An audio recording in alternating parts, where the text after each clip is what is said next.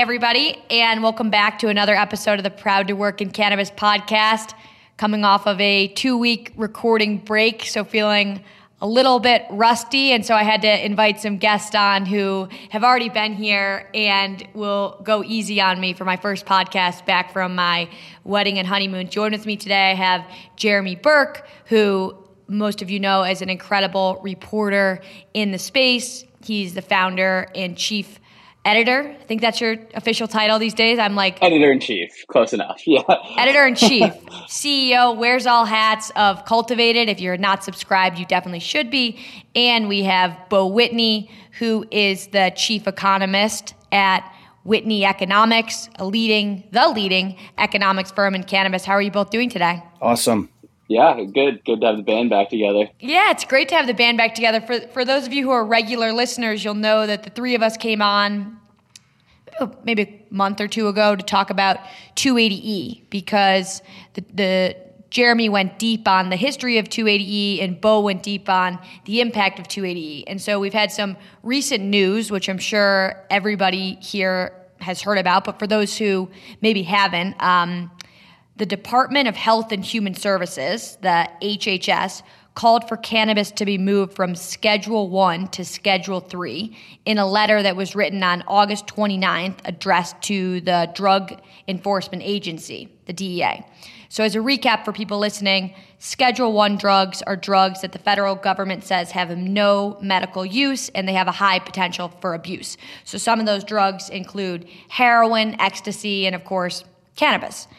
Schedule Three is still very tightly regulated, but they're drugs like ketamine, Tylenol, drugs that, um, you know, in, in theory, Tylenol and uh, in cannabis, it's crazy that they're not on, on, on the same level. So all of us on this podcast or anybody in the industry has felt in agreement that cannabis should not be a Schedule One drug. So this this news broke last week. Twitter, wherever you ingest your news, has been going crazy since. There's some things we know, there's many things that we still don't know, and so who better than to break this down for us than Jeremy and Beau. So let's just start out by just taking a step back and talking about why this matters, right? Why this announcement, it's not like it, it's actually even happened yet, but why does this announcement, just as the announcement, matter? Yeah, look, I, I, I can jump in here, and I think, um, you know, my perspective on this, I've been reporting on the space for a long time. This is really the first true concrete move to normalize how cannabis is viewed by the federal government, right? Uh, you know, the Biden administration or, or Biden's campaign said that they wanted to make some changes to the way cannabis is regulated in the U S during the campaign. Um, outside of a handful of pardons, you know, this is the first time where they've really done something substantive. And you know, I want to hit hammer home how big of a move this is, right? Like, as you said, Karson, Schedule One drugs have a high potential for abuse and no medical use. That is unequivocally not cannabis. Schedule Three is a huge change, and it opens a lot of doors to normalizing the industry, and as well as normalizing how policymakers view the industry and how the industry is regulated, you know, full stop. It's, it's a historic change. All that being said, right, um, the move is not set in stone. The D E A still has to actually make the move. So we are talking about potentialities and hypotheticals a little bit here. Um, at the same time, you know, it's it's my view that um, the highest probability event is that this move will happen and the D E A will make the change um, sometime around the end of the year. And Beau, from your perspective, just why this matters b- before we get into all the mechanics of what it means. Well, First, we, we haven't seen the letter from H H S to D E A yet. It's not a public document. And so there's, I agree that there's a lot of speculation going on. Um, but what is concrete is that when a designation such as Schedule One is changed to Schedule Three, then there are certain triggers that result from that, such as it removes the two eighty E tax policy away from cannabis. And what that means is that if you're a Schedule One or Schedule Two drug and you're dealing in this space, then you're subject to this tax policy that was uh, created in the early nineteen eighties. Um, because it's Schedule Three, that no longer applies to cannabis, And so there's certain tax advantages, tax benefits, and the like associated with that change. And that's fundamental because a lot of the retailers in this space were paying in excess of an effective tax rate of seventy percent or more. Um, and so it gives more money back to the industry at a time where they're struggling to uh, with profitability. In uh, one of my surveys, uh, twenty-four percent of nationwide um, companies reported that they were profitable, which means seventy-six percent were either breaking even or not. And a lot of that is attributed to the two eighty E tax policy. So the fact that this has changed is beneficial overall for the industry, regardless of if you're a retailer, a manufacturer, or a cultivator. Yeah, so let's double click on that. So let's first talk about what we know would change if this went in, into effect. So I think this is a great place to start. So federal tax relief, we know would be a guaranteed, so two eighty E. And I think this is super important because particularly as it relates to jobs. And so from where we're sitting with only seventy-six, you know, with only Well, let me take that back. With only twenty-four percent of companies profitable and seventy-six percent not profitable, it's really hard for companies to grow and expand and to hire. And so from my perspective, I look at this from the lens of jobs. This immediately creates jobs. We're talking about M S Os paying forty, fifty, sixty million dollars per quarter in two eighty E tax that could and should be going to growth. And we know that cannabis businesses' number one expense is labor. And so this is instant jobs. It's instant cash flow in into the space. There, I don't really – how could anybody argue a downside of getting rid of this tax ASAP? Well, the argument on Capitol Hill has been, why would we give a bunch of stoners a tax break? And I've heard that directly from representatives and senators. So, you know, this is a fundamental change. This is a change in the mindset of Congress in the sense that, you know, they're going to have to deal with this and view cannabis differently now that it's um, the proposal is to change it to a Schedule three. And with the tax break, it's not really a tax break, you know, it's a tax, it's reform. But there's actually, based upon our analysis, there's actually more money potentially flowing back into the federal government that they're giving up in this tax reform. Um, and just for perspective, last year, the industry paid about one point nine billion dollars in additional taxes associated with two eighty E. Um, it's forecasted because more, um, more states are coming online, more businesses are coming online. This year, two point one billion dollars of additional taxes. Um, by twenty twenty-five, that grows to two point nine billion dollars, assuming nothing changes. So it's a significant amount of taxes that could go back into the industry. Now, the question is, what are the um, operators going to do with this? They could um, take that money and hire more people. If they hire more people, then they can increase their revenue potential and do that. What this does is it increases the valuation of the company because they have more uh, money hitting the bottom line. If you're increasing the valuation, you have greater access to capital. There's less risk. There's greater predictability and the like. So a lot of this is beneficial.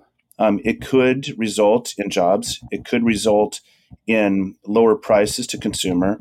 Um, But one thing that is clear, at least from our perspective, which um, we're unique in this, is that we feel that it'll actually increase tax revenue at the federal level um, through this reform. I, I'm just curious, like, sorry, if I could jump in, like, what, why, why is that? And do you think it'll be, you know, replaced by some sort of excise tax? Well, a lot of the tax policy change, right? If that money flows back into the industry, then, and they hire more people, there's going to be more payroll taxes.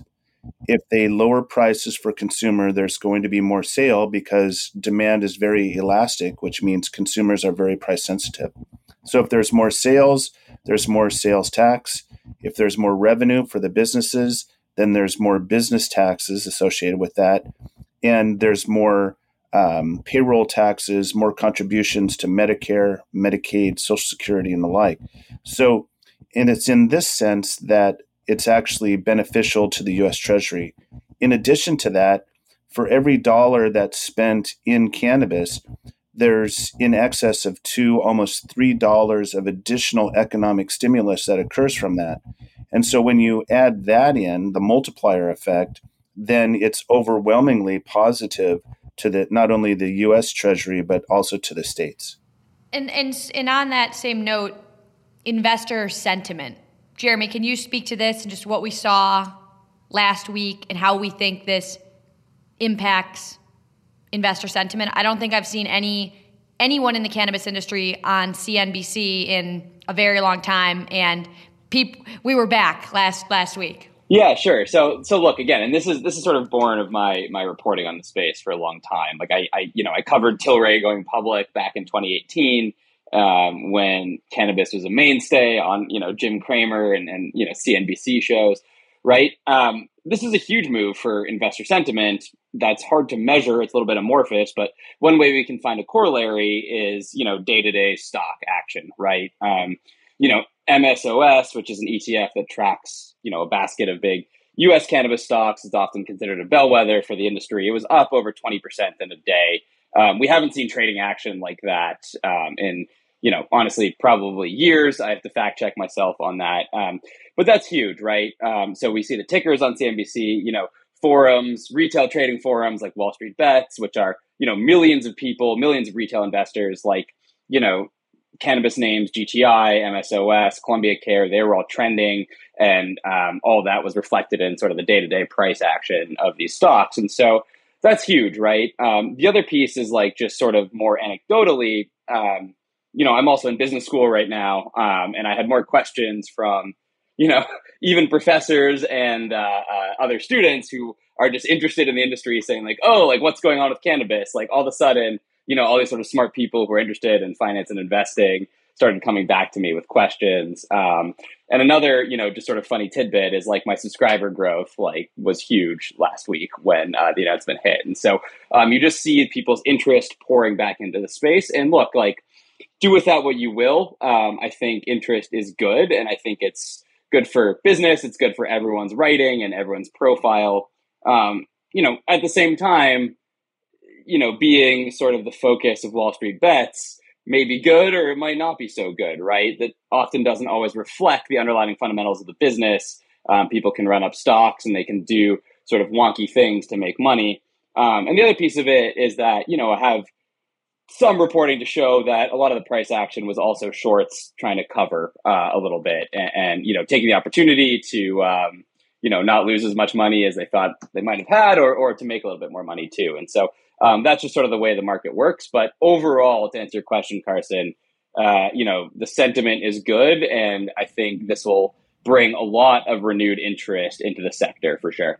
I think just just to add to that a little bit, there's there's really a couple of different types of investor plays here. There's the uh, the investors that look at fundamentals, and then there's the emotional plays. And so there's a lot of emotional, and that's that's kind of what flooded the industry with money at the at the beginning of all this, you know, even ten years ago. A lot of emotion, a lot of the what if, the potential, you know, let's invest. There's a lot of excitement. Um, over the course of time, that excitement has waned.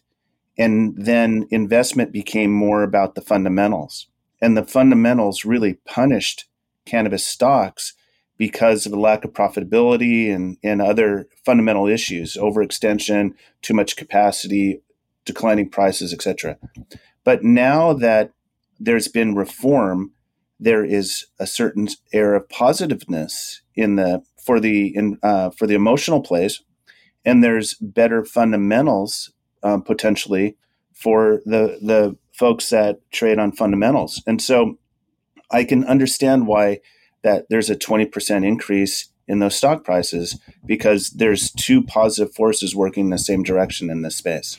And I think another point that it's one of these things that we've all been saying, but now to actually see it come to fruition, a lot of people have been saying, get your business in line, get profitable, fix the fundamentals, and when the growth comes back, you'll be positioned much stronger than anyone else, and the people that weather this storm will be able to dominate. Think about how many times that we've talked about that, or when people have had to make hard decisions, like at Vangst, when we did a round of layoffs, that's exactly what I said to the team of, we we, we have to get profitable. We, we have to be a profitable business. Then when growth comes back, we'll be able to grow profitably. If we can weather the storm, we'll be better positioned than anyone else.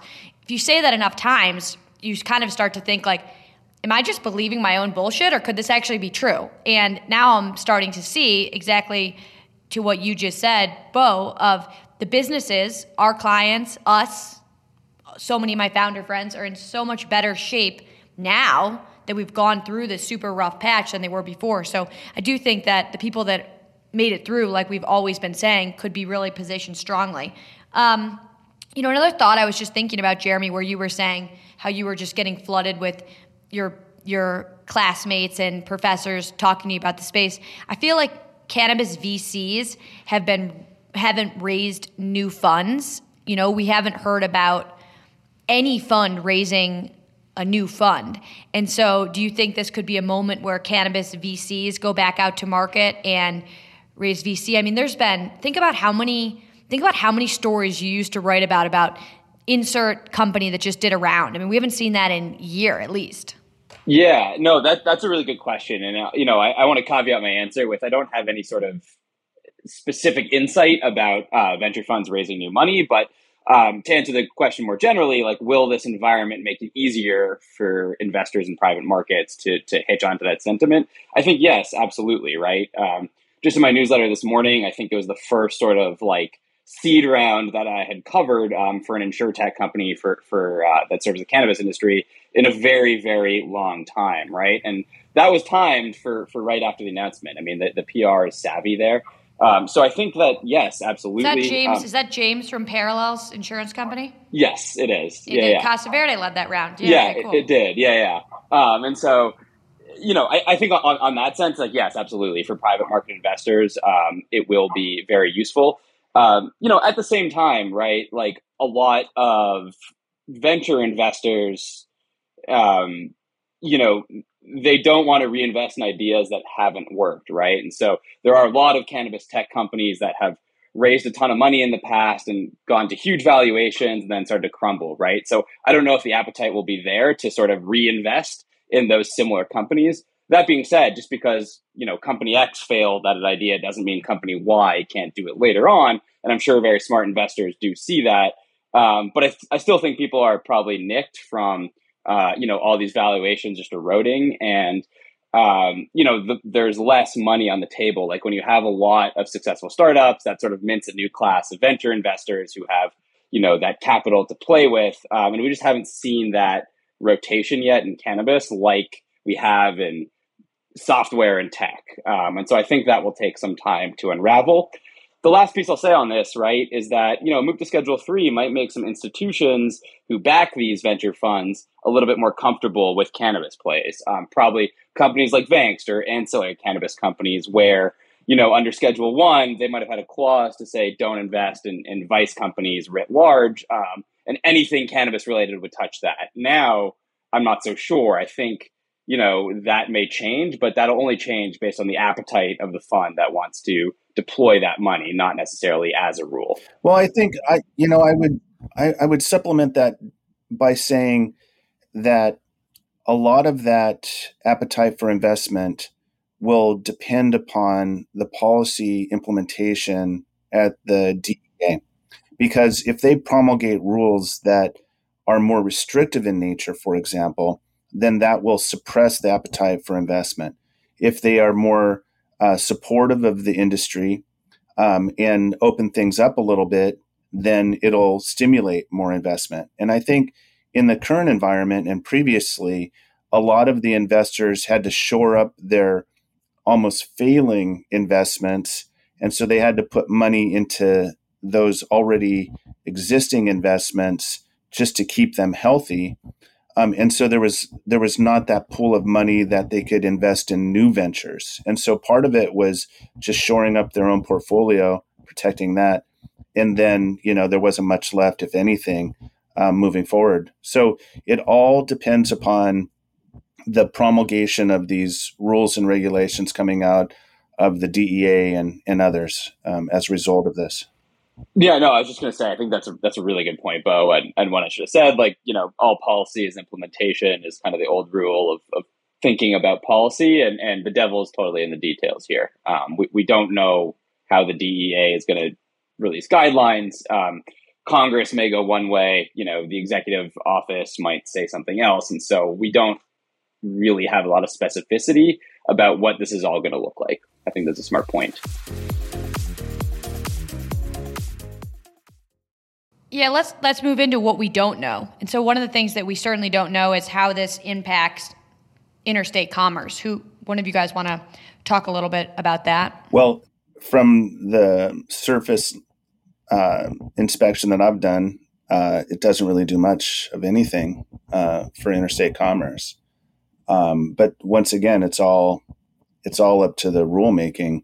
But for right now, Um, interstate commerce, safe banking, it's not really impacted, right? There's still all those risks. It's still federally illegal um, in the space, you know, so it, there's the asterisk that says it, it depends. Yeah. And I think, um, you know, there are known unknowns, and this is absolutely one of them, right? Um, Look, I think I think the critical way to think about this, and this is not my own brilliant idea, this is what, what lawyers who are experts in the process have told me, is that Schedule three doesn't change that recreational cannabis is still illegal, right? Um, you know, there aren't dispensaries around the country selling you recreational codeine or recreational ketamine. Um, and so that process is still legal. However, because it is so tightly regulated by the states, you know, most smart people say it's still not likely that the federal government will come in and decide to crack down on on these sort of state legalized dispensaries. Um, and, and the logic is this, right? Um, if they didn't crack down under Schedule I, why would moving it to a less restrictive regime precede a crackdown? Um, that is sort of an illogical standpoint. Yes, it's all possible, but in practice, is it likely? I think the answer to that is no. It may trigger things, though, unintended consequences. Like a Schedule three may force things to be um, in a in a pharmacy. It depends upon the state. It may force a doctor's recommendation in order to, or a prescription in order to get access to legal cannabis. Um, and so a lot of these nuances, you know, there there could be these unintended consequences, and it's all nuanced by how the the rules and regulations are deployed. Another potential huge benefit is if it is a prescription now, then it has to be put on formularies. The pharmacies, the board of pharmacies, have a list of drugs that are approved for prescription uh, writing by farm, uh, by doctors. If that's the case, it may force um, the insurance companies to reimburse patients for their cannabis. This could fundamentally shift the way that um, the entire U S healthcare system, it, because you have more preventative medicines in the form of cannabis rather than reactive medicines such as opioids and other prescription drugs. So you, there's a lot of speculation on what the potential benefit is if it goes farther and farther and farther, more relaxed. Um, you know, it could it could fundamentally change the entire healthcare environment in the United States. Will that happen? Is that something that uh, my firm is predicting? No, it's not, because it's not politically palatable. But if you just start connecting a lot of these dots, then, you know, the the potential is as great or as minimal as as one can speculate. It's just really up in the air right now. And now another thing that we is is still going to be needed is something like safe banking. I, I think that some people just view this as Schedule three as end all be all. I, I don't think it's necessarily a, a, any sign that there's going to be federal legalization, and we're still going to need some level of banking. Can connect. Do you see these two things going hand in hand? Do you think one triggers the other? Or do you think they're two separate? They're, they're two separate items. For, from my perspective, there's been a lot of talk about safe banking and how that might be a catalyst for two eighty E reform. Um, my firm has often stated that if there was two eighty E reform, then that would be the catalyst for other reforms such as safe banking, because there would be just so much money floating around in the space. An additional two billion dollars in the economy is a lot of money not to be tracking and tracing. Um, but, you know, that's a future policy change that will be queued up as a result of this, but they're not going to automatically trigger safe banking as a result of a, schedule, a, a rescheduling down to Schedule three.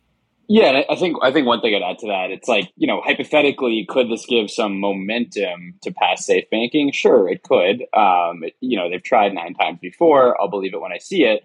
Um, but the fact is, is that, you know, for, you know, maybe Republicans who have been on the fence who say, yeah, look, we, we like states' rights. We, we want to help small businesses, but we don't really like cannabis. We don't like Schedule I drugs. Like, could at the margins a move to Schedule three give them some cover to, to vote for the bill? It's possible. Um, we don't know.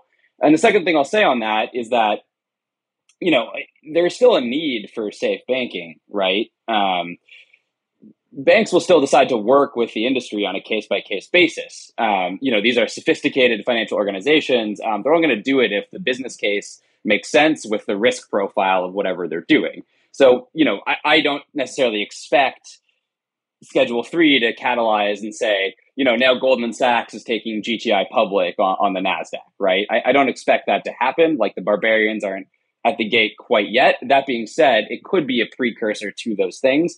Um, but to Beau's point, it really depends on how the policy is implemented and what those rules really look like. Um, but I think the need for safe banking and the need for broader congressional reform is absolutely still there, even with a change to Schedule three. Let's move to talking about some other perspectives on this. You know, I think at the end of the day, everybody in cannabis would like cannabis to be descheduled and regulated more like alcohol, right? I think that's kind of what we all want, but I think we also know that that maybe is not how our government works. And in my opinion, incremental progress is great progress, but that's one opinion. In Jeremy, I know you've spent time speaking to a lot of people who are really against the move to Schedule three. Can you provide some insight that you've gained from the community of people that are, you know, actively saying this is terrible for the industry, which which is, I've seen many tweets and LinkedIn posts um, talking about how, how bad Schedule three would be for the industry? Yeah, look, I think um, those folks do have... absolutely have a point, right? The move to Schedule three, it really only will help the industry. It doesn't really have anything to say about social justice, about criminal justice reform, and all of these pieces that um, you know, progressives and other other sort of grassroots level activists say that cannabis legalization should be for. Um, you know, to me, and I sort of touch on this in the newsletter today, there's a first principles problem here, right? There's one camp that sees cannabis as an industry, and how do we keep the sector afloat? How do we get more capital in? How do we help these companies grow? There's another whole camp that sees cannabis as not really an industry, as an opportunity to right the wrongs of the war on drugs. And oftentimes, those two issues come into conflict with each other. So um, I think this is a real test case for that, whereas you have something that is incremental, but but good for the industry, that doesn't really do anything about criminal justice reform. So you have some anger and some emotion attached to that. At the same time, right, there is a fundamental point that they are making that I think should not get lost in this argument, is that more capital available to these companies means that they're going to have more opportunities to lobby um, and, and sort of create the laws that benefit them. They're going to have more ability to monopolize um, through M and A and other strategic acquisitions um, to sort of get the lion's share of the industry before, you know, grassroots level entrepreneurs are able to get their fair share. Um, so it's making it easier for, you know, the companies that I think many of them see as the enemy to continue to monopolize the industry. Um, now, look, again, like we've been saying, and like we've been hammering home, this is all very hypothetical. Um, the change has not happened yet. There will likely be rules. And look, like the Democrats are doing this to appease and help progressives, right? That's who they want voting for them. And so they're not stupid. They know that, and they're they're they're likely planning some other changes. I don't know what those are, but they're likely planning to do so. Um, but all that being said, I don't think we should lose the fact that it's a historic move and that also it does not go nearly far enough to make everyone happy. Um, you know, I'm reminded of this quote. There's a Reagan-era economist, Thomas Sowell, who said, you know, all policy is about trade-offs. There are no solutions, there are only trade-offs. I think this is absolutely one of those cases. Completely agree. It is notable, though, that based upon the survey, um, the business condition survey, uh, twenty-seven percent of respondents said that they preferred rescheduling over descheduling. So not not the entire industry is is in favor of a complete descheduling. You know, so others have said, well, they would prefer some type of rescheduling. That's interesting data. Yeah. It's interesting. Yeah. You know, I, I also think that, it, again, around the point of trade-offs and trying to make everybody happy, there's, you know, a camp of people that when layoffs are happening because cannabis businesses are not profitable and they can't afford to hire people, they're angry because they lost their job and now they don't have a job in cannabis anymore. And then often I've actually seen some of those same people now going back out onto Twitter saying that they're mad about this. So I do think that people flip-flop and kind of use moments like this to like get on their soapbox a little bit. And I've seen a lot of people, I think, take this moment to just like self-promote and like get get behind something. And I think a lot of people out there, like the three of us, are just trying to understand what does this actually mean for the industry and, and how, how do we continue to try to move forward. But I've seen a lot of people flip-flopping their their stances out there. I think I think on both sides, um, anyone who says they have the key to getting you rich through cannabis stocks and anyone who says the sky is falling on the cannabis industry, we're all screwed, I think those people have a bridge to sell you. Um, and, and that's, you know, I, I try not to listen to the most extreme voices on social media. That being said, you know, I don't want to say that um, none of these people who are angry don't have a point. Like, they absolutely right. do have a point. Right. Um, at the same time, um, be wary, be careful. You know, big news lets people soapbox, to your point, um, and you should be very wary of that. And let's let's go into our predictions as we wrap up here, and, and just some timeline. I mean, I don't, I can't think of too many other examples, but in you guys' opinion, and again, we're we're totally crystal balling this, but what do you see, and based on people that you spoke to, the timeline around something like this, and what do you think is most likely? Go ahead. You first. I yeah, look, like don't don't don't peg me don't don't uh, you know, peg me on this, but uh, look, like I, I've been hearing, I think the D E A will will likely come out with some sort of substantive recommendation around the end of the year. Um, whether that's the first quarter of next year um, or or prior to that, I don't know. I think this process will take some time. Um, that being said, I've been absolutely wrong about stuff like this before, and I will continue to be wrong again. So for me, um, been in this now for almost ten years. Every year, full federal legalization is five years out. Even this year, I heard that, right? So, you know, ten times, ten years since, you know, safe banking first passed. So, you know, I tend to be a little bit more skeptical um, in terms of, you know, what will all this mean and how quickly can it get done? But if you look at the way that things are lining up from a macro perspective and from a micro perspective, uh, there's talk about reduced interest rates in twenty twenty-four, which is stimulative towards the cannabis industry as well as the rest of the economy. Um, there is a reacceleration of the um, vigor and excitement about cannabis investments. Um, but for right now, until this change is made, there's still going to be this suppressive effect on the industry. So once again, you know, we're reaffirming our forecast that things won't really take off for the cannabis industry until early twenty twenty-five, probably Q one of twenty twenty-five. It'll be a result of policy change, tax change, interest rate change, and investor sentiment change. So, you know, we're still targeting that twenty twenty-five. Um, when will this be enacted? It takes a while to get public comments, to get inputs from industry, to get all this stuff.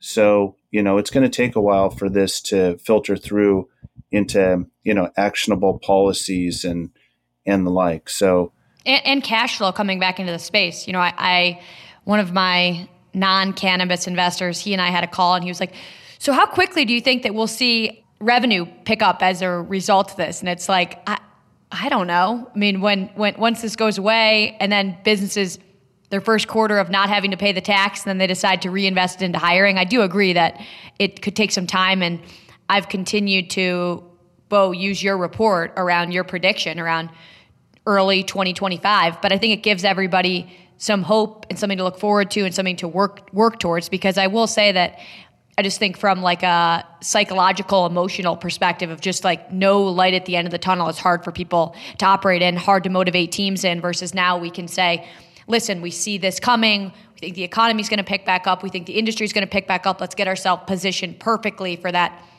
early twenty twenty-five, which isn't so long away. So I have a whole new sense of energy. I don't know if it's just because I'm coming off of my wedding and honeymoon and just in, generally in a good mood, but like I'm feeling great about the space, and I, you know, those of us that make it to spring twenty twenty-five, I'm, I'm stoked for. So any final thoughts as we wrap up here from any of you guys? As always, the conversation went by so quickly and your insights are incredible. Well, yeah. Um, you know, for the longest time, investors, operators, policymakers, regulators, they're all kind of beat down on this, right?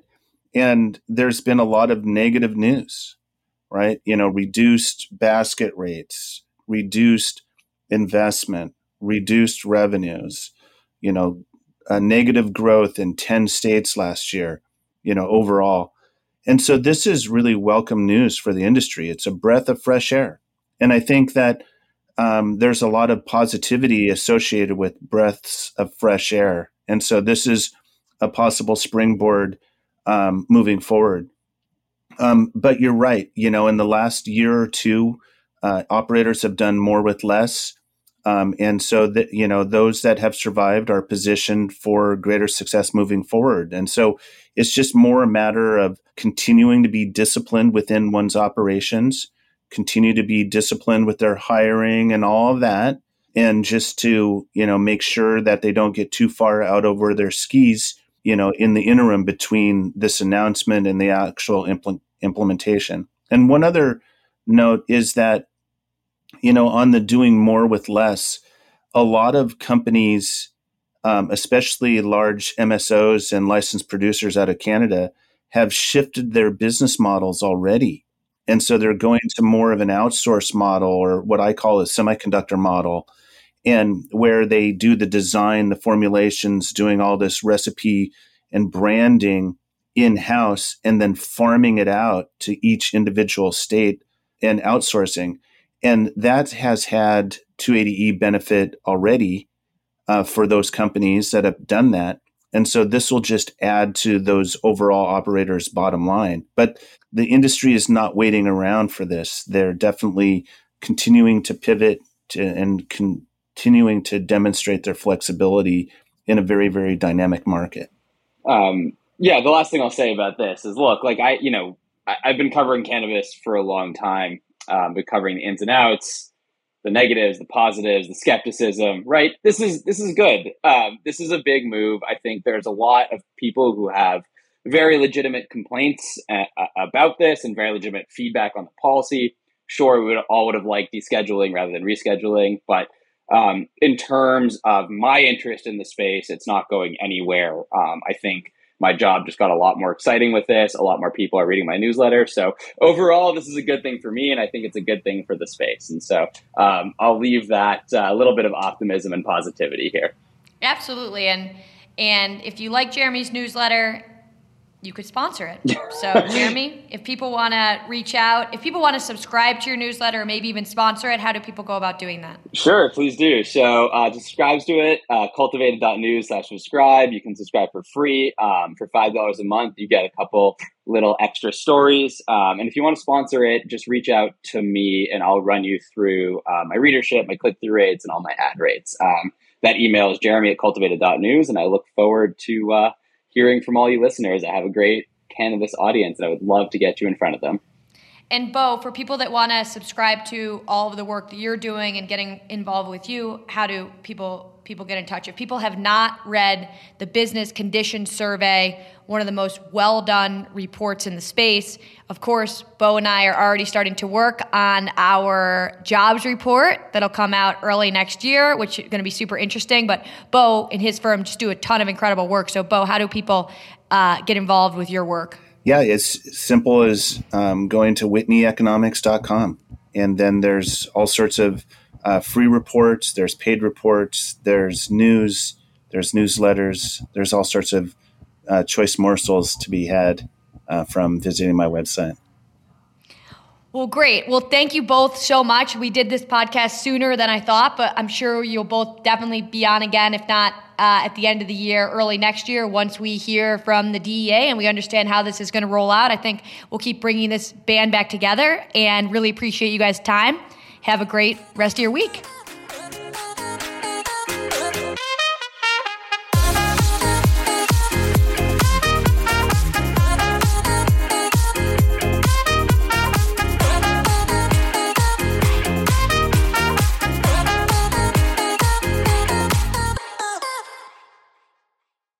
Thanks for listening to today's show.